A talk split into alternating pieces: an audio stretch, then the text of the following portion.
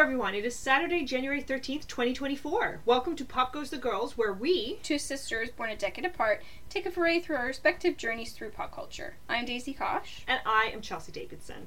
This week, we are going to have a divorce themed week. Um, the In honor of last week. Yeah, I was going to say, it's kind of in, in honor of the week that just passed us, which is named statistically Divorce Week. It's when most divorces happen. Between the 6th and the 12th Exactly. of January. And as a divorcee, you know what it is? I feel very You know, privileged to speak about this. You, I don't know why you- I do that You voice. kiss the wrong person on New Year's Eve. Yeah, well, the holidays are over, Christmas. and you're just like, you got you, you got through Christmas. You're you getting out before it. Valentine's Day. Yeah. You gotta get out of this mess. Yeah, because you need a month to grieve Yeah. before you're back on the market. On this wonderful note, yeah. now is the perfect time to tell you that we spoil things during our podcast, so leave now or forever prepare for pop culture spoilers. And each week we talk about pop culture artifacts that shaped us and why they're memorable to us. We also have a fan theory fight club where we argue the merits or detriments of some of the fan theories surrounding interpreting different pop culture items. And lastly, we will play a quick round of Twist the Sister where one of us loves something that the other like kind of feels lukewarm about, maybe hates it. I'm really not sure about this with this week, so we'll find out. And we'll open it up to a poll for you, our lovely listeners, to decide which sister is right. Okay. Um, to give you an idea of our Let's start it off right, honestly. Yes. Let's start it right with So- something sassy as fuck, and I love this movie. Bye love bye love, hello Pop Tarts. Um, On that note, Our- we will be eating Pop Tarts yes, this week we in have honor. the we have the strawberry and raspberry Pop Tarts. And what movie are we talking about, Daisy? We are discussing the First Wives Club. What else did you have done? Come on, at least you can tell me. The cheekbones, the jawline. Do you just have a little bit or the full enchilada? I work out every day. I watch my diet. I have not had plastic surgery. Well, good for you. You look terrific. Oh, come on. At least you're lying through your caps. okay. All right. I have been freshened up a little bit. Oh, God. Does it hurt? Mm, no. What do they do with the stuff they take off? Do you get to keep it? Oh, come on, Brenda. It's the 90s, for God's sakes. I mean, it's like plastic surgery is like good grooming. It's like Uh, brushing your teeth. Elise, look at you. You have been yanked and stitched and stuffed and pulled. You're a turkey. Oh, and to what? please who? Wait Your ex-husband? No, to please e- everybody. To please everybody. Everybody. Men, women, studio executives. I mean, come on. I mean, youth and beauty, man. I mean, that's the ticket. When men, no, when women Oh. get to be a certain age. Bye bye, love. Hello, Pop Tarts. That's right, baby. So, needless to say, we both love this movie. Well, we just quoted it to eat a snack. Yeah. needless to say, though, we, we do both love this movie.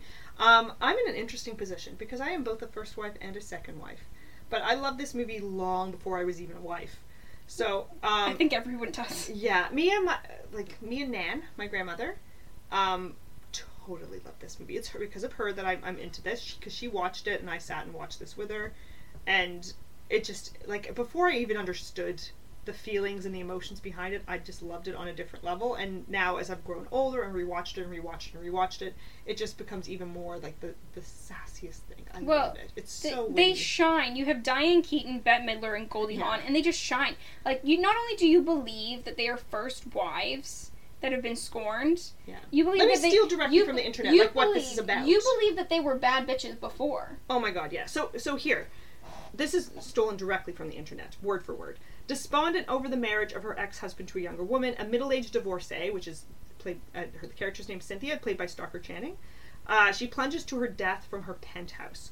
Dark as fuck to start off. Let's just say that. I literally At- made I made a note about that. How the intro brings them back together, but uh, most people forget how Totally. this Oh my god! Like if you watch the beginning of the Yeah. movie, you're just like, "What the fuck did I do? Like, why am I watching this? This seemed like a comedy. This is not a comedy." And then it, it gets into it. Yeah. Um, anyway, at the woman's funeral, her former college friends, played by Bette Midler, Goldie Hawn, and Diane Keaton, an absolute dream team. Yeah. By the way, they were all their birthdays are 45 days apart. Fun fact. So they celebrated their 50th birthday together during this movie. Uh, anyway, they reunite for the first time in nearly 30 years. So when the three have discovered the reason for their friend's suicide, they realize that all of their ex-husbands have taken them for granted as well, and decide it's time for revenge. So they make a pact to get back at their exes. And I'll. Do you want me to go into the exes? Uh, I you can go into the exes in a sec, but I wanted to just briefly touch on the most amazing part of the whole thing, which is every time they sing, Oh, right. know, the end. "Don't tell me what to do," Yeah. like that in it is such an Don't anthem tell me because what to they do it when they're hanging out before they're getting their revenge. Yeah. They do it at the end once they've gotten the their big finale. revenge. And it's just the the thing that's amazing is they always kind of leave Diane Keaton hanging You with don't it. own me. Yeah. And like they do a whole dance to it. Like you can tell this is something that they were probably doing when they were younger. Well, Lesley Gore's now thing it's came like, out oh, yeah. years before. Like her song is it would line up with when they were Young. friends in college. Yeah. Okay, so so just kind of a quick recap about the situation that we're in. So Diane Keaton, she's very soft, very sweet. She's still in love with her estranged hu- husband Aaron, from which she is separated. By the way, Aaron is that total dick cheese of a person.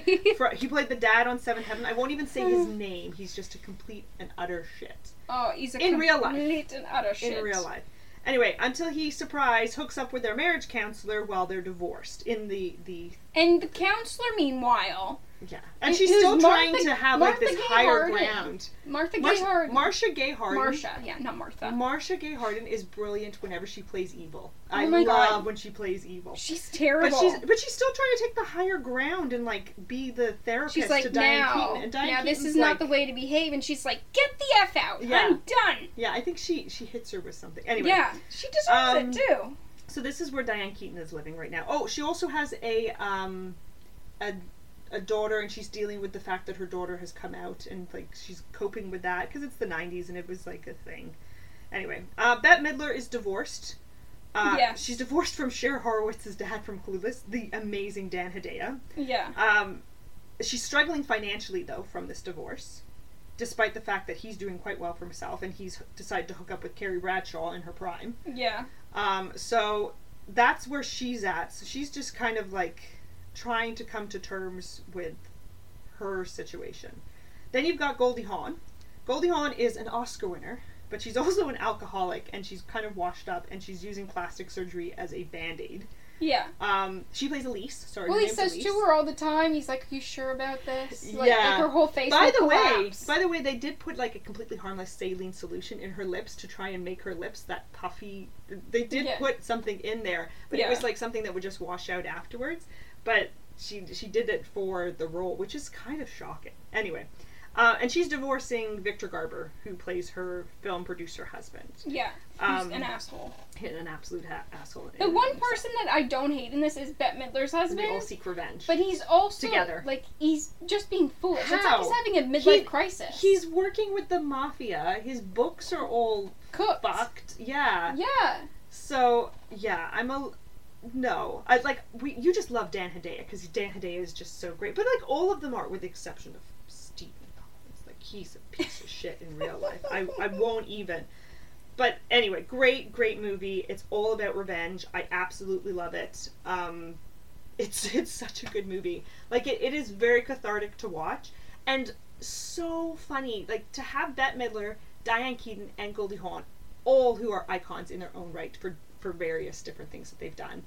Just phenomenal casting together. The fact that they got them all oh together, yeah.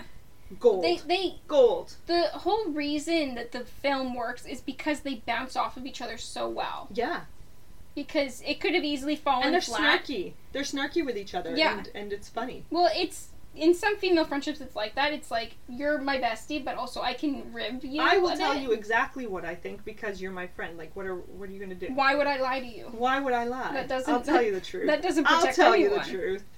Yeah. Anyway, lovely, lovely movie, and as a first wife, I appreciate it. Um, and we'll just leave it there. You'll just leave it there. I'll just leave it there. All right. So tell me your fan theory. So we are going to jump into another divorcee, divorced in general, uh, yeah. movie. Interesting to the use of the divorcee. Um, Mrs. Doubtfire. Mr. Hillard, do you consider yourself humorous? I used to. There was a time when I found myself funny. But today, you have proven me wrong. Thank you. I, listen, bottom line, I need to be with my children. And I'll do anything to do that. You just tell me what to do. So for me, Dude looks like a lady. I yeah. can- okay. Yeah. Okay.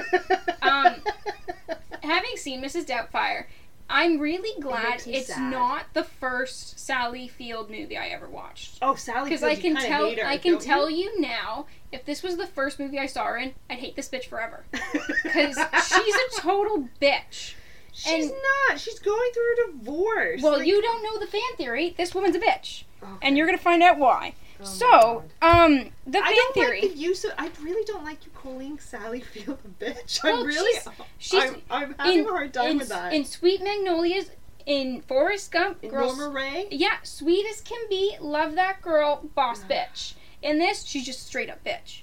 Because you wanna know why? The fan theory is that Stu, which is Pierce Brosnan's character in it, is the biological father of all three Hillard children, and that Miranda and him dated in college, which you know about, and that they've been secretly hooking up on business trips once every few years since. And that Miranda loves Stu and was actually waiting for him to want to settle down, so when he comes to San Francisco, she wants a divorce. Now, Because she's been having an ongoing affair that has produced three children. yes. That's the theory. Yes. So, uh, the first thing that they wanted to talk about, the the person who came up with this theory, is the fact that Miranda, who is Sally Field, she physically lights up and like looks genuinely so excited, in love, infatuated with Stu when he shows up, when he's around, when he pops up Okay. randomly, which could be just, you know, oh, I'm seeing an old college friend, college boyfriend, whatever. Um, he tells the kids a story about when he and their mother were juniors in college. So, like, you're like, oh, they've not seen each other in a long time. But then Stu says at one point when they're talking about different stuff, and he specifically asks for her to do this whole design thing for his business, he says that he's been following her career for the past couple of years. Um, so he's been interested for a while. Uh, Miranda also basically says that she never wanted to have sex with Daniel, even telling Mrs. Doubtfire at one point that she never enjoyed sex with him, but somehow they managed to have Hold on. You have, to, you have to specify that Daniel is is Robin, Robin Williams, Williams' character. aka Miss, Mrs. Doubtfire. For anyone who doesn't know what Mrs. Doubtfire is about, Robin Williams is the person that Sally Field is divorcing, and in order to stay close to his children, because he's having a hard time with the idea that he is not going to get to see his children with, Yeah, 'cause due to the custody arrangement, yeah, he dresses up as a nanny, Nanny. to see them all the time. yes, and and yeah. Um, Anyway, also, in addition to that, the whole fact that she says that she never wanted to have sex with him and that she didn't enjoy the sex with him and tells Mrs. Doubtfire this, yet somehow they managed to have three kids. Um, in addition to that, he actually accuses her of it at one point. He says, You know, you never ever want to sleep with me. And she never denies it. Like, it's just like, that is true. Like, it, it's something that she never fights back with, Oh, that's not true. I love you. She never says anything like that. Another main point Miranda asks for a divorce after finding out that Stu will have a business and probably a life in San Francisco. She doesn't ask about this divorce until he pops back up in her life well, and seems like he's No. going to be settling in the area. But no, no, no. It it stems from the fact of the party. He does the party, and he like he acts like a child. Robin Williams' character does.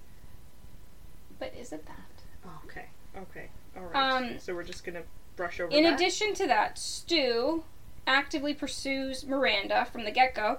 He asks her specifically. He asks for her specifically when he gets to the office. He says, "You look better than ever." When he sees her, and like there's he's hitting on her. Like, he asks her out. Like he, he's very. what does that have to do with her, though? Like, you, you, you've got a lot coming from his perspective, but not a lot coming from Sally Field's doing.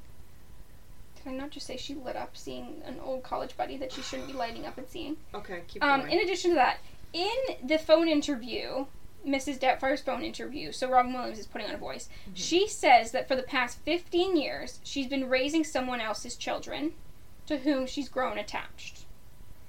The daughter in Mrs. Doubtfire. Wait, who says that? Mrs. Doubtfire. says Mrs. that? Doubtfire says that in the phone interview that Oh, she ra- she has for the Okay. past 15 years she's been raising someone else's children to whom she got attached.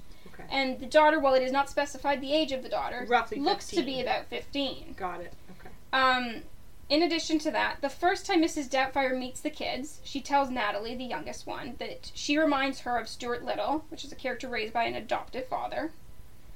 Um, the movie is about Daniel posing as a nanny, which in itself serves as kind of symbolism for what he was doing before. That Okay. he is babysitting Posing. someone else's kids. Posing as a yeah. Okay. All For right. most of this, I was like, okay, she's This just is into a new guy. This I was like, of she's kind of shoehorned. just into a new guy. Was how I was feeling for all of this. But then they like showed clips as part of like the fan theory when I was like researching it. Yeah. And when they put the clips in, I was like, this hoe is thirsty. Cause like she, when, Don't talk about Sally Field that way. she's just How could you say this hoe is thirsty about her? If you see these clips, Oh you're like, oh my God. god, you need to get past the fact that it's Sally Field, She's sweet the flying innocent. nun. Sweet innocent Sally Field is thirsty in this. You should see how she Oh. looks at Pierce Brosnan when he walks into a room. It's like, oh my god, and like I'll I swear, to go back if it was a cartoon, she'd have drool coming out of her mouth. It's like ah woo god. yeah, like it that is. Her eyes light up. Her whole face lights up. It's ridiculous. Oh. And then the thing, I, that, the I, thing I'm that having actually, a hard time with this. I, I was only like on the fence with the whole thing until they talked about what Robin Williams said. Those two things. The one about The him, 15. the fifteen that is years that thing. is an interesting. Because him it's- it still saying it, to him saying it, like he could have just come up with a random backstory. You know, So oh, you're trying to worked with all say that he knew kids. all along. Yeah, well, there's different times where, um, like they have interactions with Stu, which I don't really talk about here, but they have interactions with him where they're like, "Oh, you don't have a belly like my dad's," is what like little Natalie says to him at one point, Yeah. and they kind of just chuckle and like let it be. Yeah.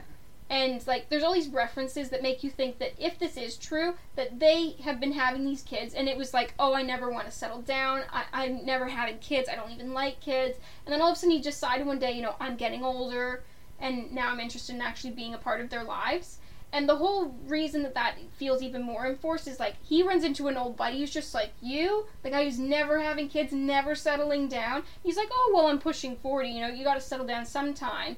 And he also says that he like he seems to connect really well with the youngest one, Natalie, and he like mm. puts the effort into that relationship because with her being the youngest, he could have more of a fatherly role Relationship. in her life because she's so young. The other two, bit of a lost cause. They know Robin Williams is dad, Yeah. but for him, he could have that kind of like, oh, he's my daddy, Yeah. like that. He's trying to bridge the gap yeah. And he Yeah. puts in the effort specifically with because her it's to do the it easiest. because it's, the, path easiest of least one. resistance. Yeah. And if someone was like that, a guy who like I don't want kids or anything, But that all could of a just be a step parent. all of a sudden loves these three kids and really is invested in these kids Mm-hmm. because the way it's described, it's like he doesn't care about them at all. Like he doesn't care for kids whatsoever, and then all of a sudden theory. he likes all three. I don't buy this theory. I think it's a maybe. It's a maybe baby. Is It's what a it maybe is. baby. Uh, Especially, I'm telling know. you now, way she just lit up when she saw that guy. I swear to God. that's a visual thing that you can't really convey over a podcast. I know, So I guess if go you- and watch the if film. you go and you like check out, just type in Sally Field, Pierce Brosnan, Mrs. Doubtfire. Her face, every scene is like, oh my god. Yeah, she goes doe-eyed. Yeah. Yeah. Yeah. I don't. I don't. I don't And buy it, but I am definitely going to go back and really look at it from that perspective now. But yeah. I haven't seen Mrs. Doubtfire in a while because I already told you I'm not the biggest fan of it because I don't like that Robin Williams it's is getting screwed. It really makes me sad. because Robin Williams is definitely getting screwed in it, and I feel so bad for him, even though like he's he's not in the best position in life at the moment. Mhm. You still just want him to hang out with his kids. He deserves to have a relationship with his I mean, kids he if loves they are children, his kids. no but question. still, he loves them as his own if they aren't his own. Yeah. And I just Anyway. think it's unfair. Um, I don't buy it, but you say it's a baby. Okay, so so now the I'd question say maybe is baby. so now we are on to uh, twist the sister. yes, and I and I'm in charge of this. You twist me right Okay, round, let me baby, pull- right round. Let me pull up my notes. So Try I, to convince I'm gonna have me. a freaking hard time because I, I I know you're so contrarian that I you'll had just. I have literally two notes about the thing that you're going to discuss. Okay, so we're gonna be talking about the movie Under the Tuscan Sun. Do you know what the most surprising thing about divorce is? It doesn't actually kill you. Like a bullet to the heart or a head on car wreck. It should. When someone you've promised to cherish till death do you part says, I never loved you, it should kill you instantly. You shouldn't have to wake up day after day after something like that trying to understand how in the world you didn't know. The light just never went on, you know. I, I must have known, of course, but I was too scared to say the truth. And fear just makes you so stupid. No, sos stupid, señora Mesa. L'amore cieco. Love is blind. Yeah, we have that saying too. Everybody as they're saying because it's true everywhere. I don't want to be blind anymore. This house has three. What if there's never anyone to sleep in them? And the kitchen, what if what if there's never anyone to cook for? I, I do. I wake up in the middle of the night thinking, you idiot. I mean, you you're the stupidest woman in the world. You bought a house for a life you don't even have. Okay, what's your issue? So mom loves this movie, so I went into this like, oh, maybe there's hope. Uh, no, there isn't hope. what Um, don't you like? What don't you like? I was bored. Oh, you're bored which with it. I will get into in a sec. That's a completely separate thing. The one thing I really liked about it was the beautiful scenery. Like it is, it's a gorgeous place. Like the the scenery and landscape of the movie is picturesque. It makes you feel all happy and giddy and shit. I think there's your But- issue right there. But I was bored for the actual story. Like I was, the most exciting part for me was when she's like rebuilding the house, and that was like it. So rest of it I didn't really care about. what I find interesting about Under the Tuscan Sun is it is definitely a film that is so. It's odd that it was a book. That's what I find most peculiar about it because it is.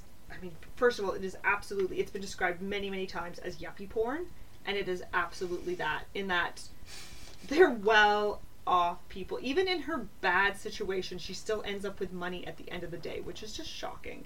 Nobody is is dealing with like a financial situation despite divorce. But here we are in like charming Tuscany. Now, what I like about the film, truly, and what I've taken out of it, like you can take bits and pieces and, and, and totally enjoy it this way, is the is the symbolism. I am fascinated by the symbolism in this movie. So, for one, Bramasole is where she ends up. She buys a, a place that's called in Italian Bramasole, uh, and that is yearn for the sun, and it is, I mean, foreshadowing for like definitely like she's yearning for sun, some sort of happiness. I misheard you. life. I just like really cringed. Urine. I heard I heard urine. And I was like, that's the most Urine. disgusting thing ever. Like I just No. visibly cringed at what you said. Tuscany. And then I heard urine after. Tuscany. And I was like, there we go. Why Tuscany? Tuscany, symbolic.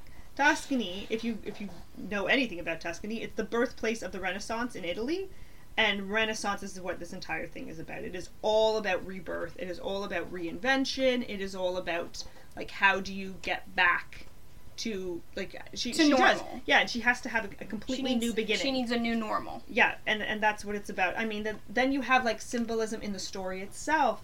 Things like the faucet in, in and like the faucet doesn't work, and then it just starts flooding water at one point, and that is supposed to be like representative of the spirit of Frances. Um, so there's so much here, and it's like the identity becomes intertwined with the place that you're at. So as you build yourself and you build your place and you become settled within, within a new place, you're not displaced anymore and and therefore you are full again. You are complete and balanced again. And i mean there's there's a lot of interesting things that were like are incorporated. One of the great things in this movie that i totally can't get over is the ladybugs. She she has a mm-hmm. friend in it who's like over the top and i love her friend that is over the top because she doesn't give a flying shit about anything and one of the things that she talks about is ladybugs and the beauty of ladybugs Hmm. and sh- she tells a story about how when she was young she would look and look and look for ladybugs all of the time and then she would wait she would fall asleep because she couldn't find any and she would wake up and she'd be covered in them and it's supposed to be like a metaphor for joy and happiness Hmm. because she's telling her like you you don't you're searching You don't search for it. It you don't search to for happiness it will just show up on your doorstep if you just Are live open to it. just exactly yeah and and that is one of like the the moments. I love that moment in particular. I think that is very very good. I mean i've got a ladybug tattooed on my freaking arm. Like i couldn't get more We have ladybugs tattooed on our arms. so we like so for me it speaks to a lot of things. Anyway um the movie is definitely escapism though. Like if you if you go to You it know what and it felt like to me? if you take strip all of that shit away from it Yeah. you are in it for Diane Lane just being brilliant as Diane Lane, um, as well as like the escapism of going to Italy. Like that is truly a big part of the film. When I watched Under the Tuscan Sun, I don't know if it's a poor judgment on my end, but I watched P.S. I Love You around the same time, and all I could think is this is basically the same movie. It's just one of them is mourning their husband. One's a death and one's a divorce. Yeah, but like they go through like the same friggin' journey. Ex- Except she buys a house and redoes it in Tuscany, Yeah. while she decides to just travel around and like But, eat, like, pray, love. Diane Lane, esque yeah, I guess goes so. Yeah. through. Diane Lane is like the mirror, though. Like when she's in like the shitty situation, her face is just shitty. When she starts to light up a little bit, you start to light up. Like she, her performance is incredible. Yeah. Anybody else, I don't know if it would have been as good because. I'm not a huge fan of Eat, Pray, Love. Just FYI, and and. I, I gotta blame Julia. Like, who else do I blame? Julia Roberts is the thing that ties everything together in that film, and I don't enjoy it. So, I mean, I obviously might not like it. Are you sure you want to blame Julia? I really don't know. I don't know what the issue is because I love the book. So I love the book. Like and, it could and be the writing, it could be the acting. Who knows? anyway, it's. I mean, and to be fair, this movie has like mixed critical reviews. So like you're not alone in your in your. But I feel differently.